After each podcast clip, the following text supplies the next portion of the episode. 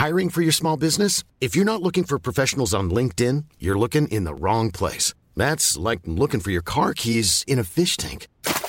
LinkedIn helps you hire professionals you can't find anywhere else, even those who aren't actively searching for a new job but might be open to the perfect role. In a given month, over 70% of LinkedIn users don't even visit other leading job sites. So start looking in the right place. With LinkedIn, you can hire professionals like a professional. Post your free job on linkedin.com slash people today.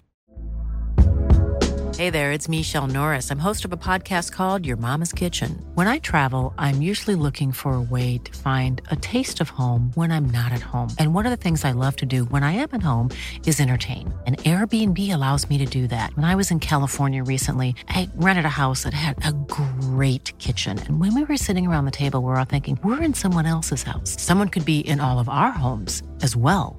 If you have a home, but you're not always at home, you have an Airbnb.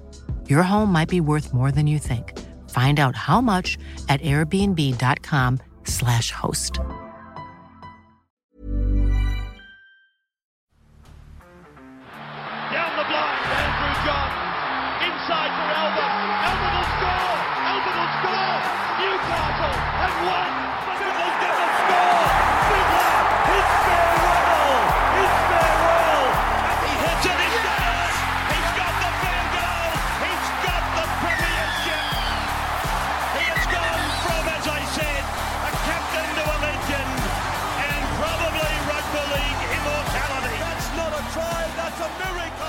G'day, guys. Welcome back to the Rugby League Guru podcast. Yesterday, we dropped the last time they won, and we had a look at the South Sydney Rabbitohs from 2014, an unreal premiership there. Today, we're going to have a look at the Manly Sea Eagles. Now, the last time they featured in a grand final, of course, was 2013. They got done by the Chooks that night. The last time they won a premiership, though, was in 2011, and what a season this was. And for me, I'll always look back at this Manly premiership winning side as sort of, they were kind of the transition team. Now, they were sort of the team, the last side that they would enjoy beers after the game. They were a little bit unorthodox and they were just full of natural footballers. I loved watching this team play. This is a side that in round one of 2011, um, they played the Melbourne Storm. They got done in that game, as we all know what happens every single time. Uh, you take on the Melbourne Storm in round one, you get done and dusted. But from that point on, I think the lowest they were placed the entire year is sixth. Uh, now, it should be noted also uh, in that round one game, their halves pairing was Kieran Foran, who had only played about 25 games at first grade, and the debutant, Daly Cherry Evans at halfback. So pretty impressive when you consider that that was DCE's first season in first grade rugby league. He'd come down from Queensland the year before from memory. A pretty impressive effort to go all the way through with DCE as your halfback. Now, this Manly Sea Eagles side, they finished second overall on the ladder, only behind the Melbourne Storm. Uh, they came into the week one of finals. Uh, they knocked over the Cowboys in a huge victory there, 42 to 8. They had the week off. Then they took on the Brisbane Broncos, beat them 26 to 14. Now, they beat the Brisbane Broncos that night. I believe that was the week after Darren Lockyer uh, fractured his jaw or whatever it was in his game. You will remember he missed out on that one. It was against the Dragons. He came back in that game, kicked the winning field goal. Then, of course, Matt Gillett replaced him at five eight the week after. So they were in a serious bit of Barney rubble there, the Brisbane Broncos. Uh, this Manly side simply too good for them that night. Went on to the grand final, but probably the big storyline out of this week, of course, was the Melbourne Storm getting dusted by the New Zealand Warriors. You will remember this is the game that uh, Lewis Brown scores an unreal try off the back of a uh, special play from Shaun Johnson, where you see Cooper Cronky bites on the on the dummy inside. Really unprecedented scene. So. New Zealand Warriors, they march onto this grand final against the Manly Sea Eagles and a really unlikely matchup this game. Uh, it should be noted that this Manly side in 2011, the last 16 weeks of the season, they only left Sydney once. So that is a huge advantage. And sometimes the draw falls this way for you. In round 26, they had to travel to Suncorp Stadium. Outside of that, they did not leave Sydney, which is a pretty incredible effort. They played most of their games at Brookvale, a couple of games out at ANZ. Uh, they also had to go to Parramatta, but I mean, the rest of them are at the ANZ. So, I mean, a really blessed run there to not have to leave Sydney. Uh, had to go to Suncorp. They did lose that game in round 26, but I think they sort of had their eyes on the week after. I don't think, regardless of that result, uh, it could change where they finished on the ladder. As I said, knocked over North Queensland, knocked over Brisbane, took on this New Zealand Warriors side. Both sides with rookie halfback Shaun Johnson versus DCE dominated a lot of the headlines. It's not very often you see that in rugby league. It's incredibly rare, realistically. An unreal game it was. Both of the Stewart brothers, I've heard the Hello Sports boys talk about this omen. They both scored in this game. Probably the biggest moment of the game for me came from Glenn Stewart. Just on half time, he grubbers out of his own end. I think it was Michael Robertson picks the ball up. They go down the right edge. He eventually gets tackled. It ends up in the hands of DCE, and he scores a brilliant try off the back of all this momentum. But it came from the big gamble by Glenn Stewart to grubber out of his own 20 metre. It wasn't just a grubber and kick for hope, it was a grubber that curled into the line of his winger. An unreal uh, skill set, Glenn Stewart, one of our favourite players of all time. Could you imagine him playing in the modern game in Jersey 13? He would absolutely dominate. Of course, this was the grand final that he got the Clive Churchill medal. It was also the time where they were having issues with David Gallop. So remember, after he got the award, they did like a galloping um, expression of how they were feeling. So uh, pretty controversial scenes there. One thing that we'll never forget from that grand final. Also a pretty special year just to see the New Zealand Warriors in the grand final. First time they'd been in one since 2002, so 10 years. Uh, the narrative was unreal. The haka that day was sensational. The crowd was just insane as well. Uh, pretty crazy scenes that day.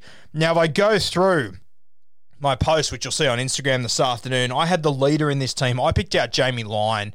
Uh, a couple of guys I could have gone for in this team, and this is the beauty of this side. They weren't, they didn't have a set superstar that was like an all-time great or anything. They were just a really solid team. I mean, if you look at the top try scorers, the top point scorers, all that stuff from this season, none of the Manly boys are in any of those records, but they all just had top shelf seasons. It's a real sign of a quality team when you can come in with rookie halves and go all the way to the grand final.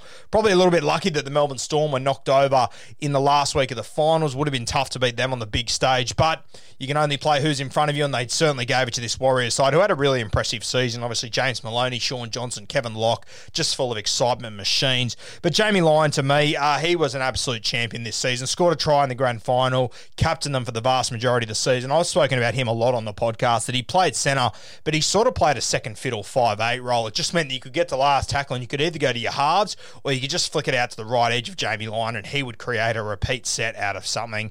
To have a centre with a kicking game of a 5'8 or a halfback, unreal Jamie Lyon, a real leader, one of the most underrated players we've ever seen. I know that I say that a lot, but Jamie Lyon, he was just something else. A guy that you know, could have probably played 25 state of origin games for New South Wales, but just decided, eh, I'm good. I don't want to play. You know, just a bit of an odd character like that. Of course, he left uh, the Parramatta Eels in the early parts of his career just because he was a bit over it. He wanted to get back to family in the country. Just didn't even tell anyone, just took off one day. So, definitely a unique character, but definitely a leader in this side. For me, he really personified who the Manly Sea Eagles were. Very carefree, but very serious when it came to their football. Knew how to enjoy himself off the field and knew how to get away from football as well, which is incredibly important in my opinion. Now, the most valuable back. Uh, a lot of guys could have gone through here. Steve Matai was a guy that really stood out to me. Brett Stewart as well. I always think back to that grand final day, and probably the headline act was Steve Matai versus Krisnan Inu. They absolutely belted and bashed each other on that day. I think there's a highlight package on YouTube worth going to have a look and watch that. We had Inu on the podcast uh, last year sometime, and he spoke about that, you know, that wasn't a rivalry that had anything behind it. It was just on the day, two natural competitors just going at each other and wanting to get the very best out of each other. So those two guys I did consider. Brett Snake Stewart obviously scored a try, was unreal that season, was probably the premier fullback in our game in 2011. The guy I went for, though, was DCE. Uh, to bring in a rookie halfback that you're not really paying much money and for him to overachieve in the fashion that he did, uh, just unbelievable. Yeah, you know, you think about you think about what Sam Walker's achieved this year and how good he's been. We got to the back end of the season, he was on the bench and whatnot. It, all, it obviously took its toll on him. DCE, whilst he wasn't as small as Sam Walker, I'll tell you what, he wasn't that much bigger, yeah, and a really physical game as well. So, DCE, he was my most valuable back. I think when you look back at this side and you have a look at other Premiership winning teams, you compare where DCE was at in his career. He was playing his 27th game of first grade compared to other Premiership halfbacks. I'm not sure if there's a seven that's won a competition in less games. You probably have to have Steve Morris right up there. He, he did it in his first season. Uh, so a really impressive season from DC. And he, of course, has gone on to be the club captain, one of the best players they've ever had. Won a Clive Churchill medal just a couple of years later in 2013. Unfortunately, they lost that one. If you would have given it to DCE in 2011, I don't think anyone would have really pushed back on you. Had a really, really good game here too, but I think Glenn Stewart had to get it. Speaking of Glenn Stewart, our most valuable forward, it has to be Gifty. Uh, Gifty is just the most fitting nickname. He was a gifted footballer. I I love watching Glenn Stewart play football. I said earlier in this podcast I would love to see him feature in the modern game because he would be unbelievable. It didn't quite finish as it probably should have at the Manly Sea Eagles for Glenn Stewart, but I will always hold him in the highest regard. Whether he was playing for Manly, New South Wales, Kangaroos, spent some time at South Sydney, went over to Catalans and did really well over there. But just the mindset of Glenn Stewart. Another guy that I said, you know, Jamie Lyon really personified the Manly Sea Eagles. So did this guy and his brother, yeah. Loved a good time off the field, was the most skillful guy, was the most hardworking guy, and was just talented as all hell. He's like on the graph where talent meets just pure toughness, Glenn Stewart, a champion player, and really was Manly through and through. He's a guy that I probably could have selected as the leader as well. Probably could have picked him as my undervalued guy as well. But the Clive Churchill medalist on the biggest stage came up with the big plays, scored a brilliant try off a flick pass back inside from a very young Will Hopoate, another guy that overachieved that year unbelievably, and then also set up the first try, uh, sorry, the second try to Daly Cherry Evans where he grubbered out of his own end. You don't see that every day. The undervalued man, and I think this guy was undervalued his entire career. And unfortunately, he came along in the Cameron Smith era, so we don't talk about him as much as we should. But Matty Ballin, he's still part of the Manly Sea Eagle system. He's coaching the reserve grade side and doing very well for himself as well. But his career started and finished in the time that Cameron Smith's career started and finished. It's quite incredible. But Matt Ballin, he was the Manly Sea Eagles hooker for years, and he did a job year in, year out. Were there better hookers on the market? Yes, for sure. There were better hookers in rugby league. Did the Manly Sea Eagles ever even consider trying to get one of them? No, they didn't even look into it because they know they had their guy. More than 200 games for the Manly Sea Eagles, debuted in 2007, ended up retiring in 2017 for the West Tigers, left the Manly Sea Eagles in, in 2015, only played a handful of games with the Tigers in the next two years. But a guy that, if you take out his debut season, he never played less than 23 games in a season. An absolute warrior, Matty Ballin. As I said, came through in the Cameron Smith era. Only got to play one game for Queensland. Won that game in 2010.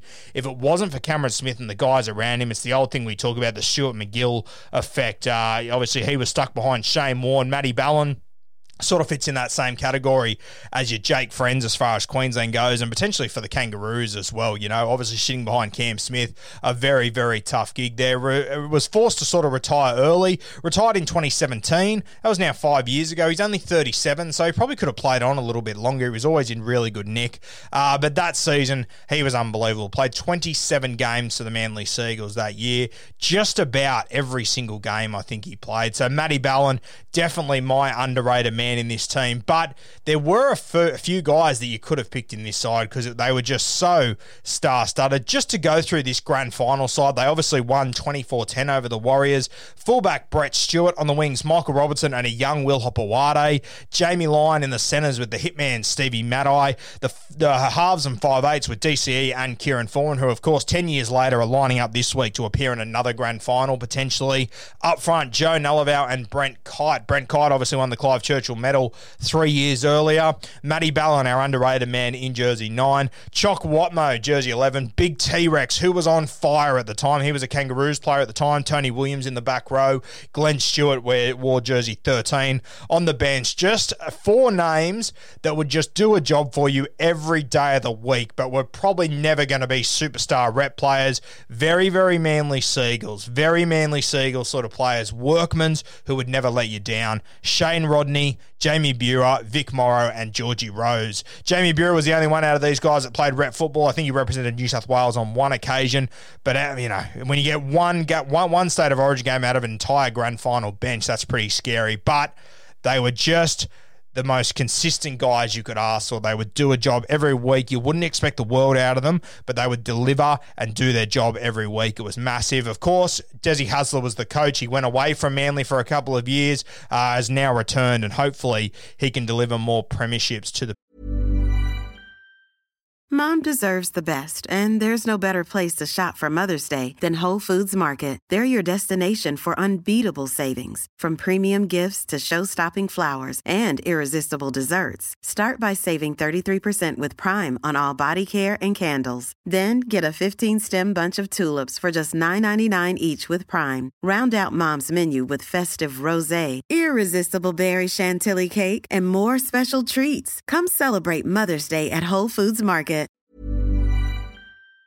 Peninsula. You have a look at this Ivan Cleary led Warriors side. I think it's forgotten Ivan Cleary took this team to the grand final. Fullback Kevin Locke. On the wings, Billy Tupou and Manu Vatuvei. Lewis Brown and Krisnan Inu in the centres. Bones Maloney at six. Shawnee Johnson in the halfback role. The forward pack, they changed them around a little bit. On grand final day, the starting team was Russell Packer and Jacob Lillyman up front. Lance Hohaia, we had him on our podcast a couple of weeks ago. He started at hooker. Elijah Taylor came from the bench into the starting side to start in the back row with Simon Mannering and Michael Luck in jersey 13. On the bench, Sam Rapira, Aaron Heremaia, Feleti Mateo, and Ben Matulino, coached by Ivan Cleary. They're a sensational season from the New Zealand Warriors. Really came from nowhere to make it to that grand final. The story of the day, though, two rookie halfbacks going head to head, DCE and Shaun Johnson. It was DCE who took home the chocolates that evening. One of the best premierships I've ever seen. An unreal game to be there for. The Manly Sea Eagles of 2011, they really were a transition team. They were the last premiership winning side that I would consider would go from games straight to the pub after, would maybe start training a little bit early, but once they knuckled down, it was training at 100%. A real old school sort of footy side that we just don't see anymore.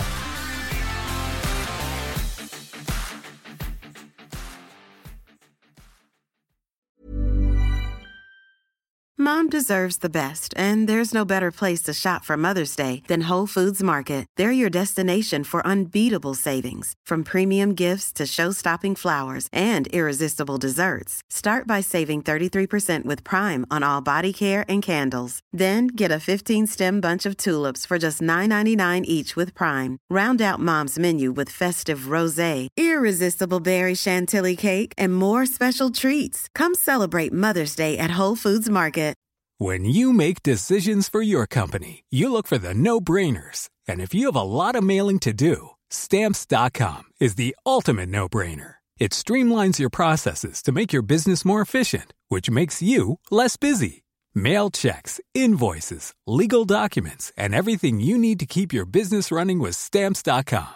Seamlessly connect with every major marketplace and shopping cart. Schedule package pickups and see your cheapest and fastest shipping options from different carriers with rates up to 89% off USPS and UPS rates. And with the stamps.com mobile app, you can take care of mailing and shipping wherever you are. Make the same no-brainer decision as over 1 million other businesses with stamps.com. Sign up with code program for a 4-week trial plus free postage and a free digital scale. No long-term commitments or contracts. That's stamps.com. Code program.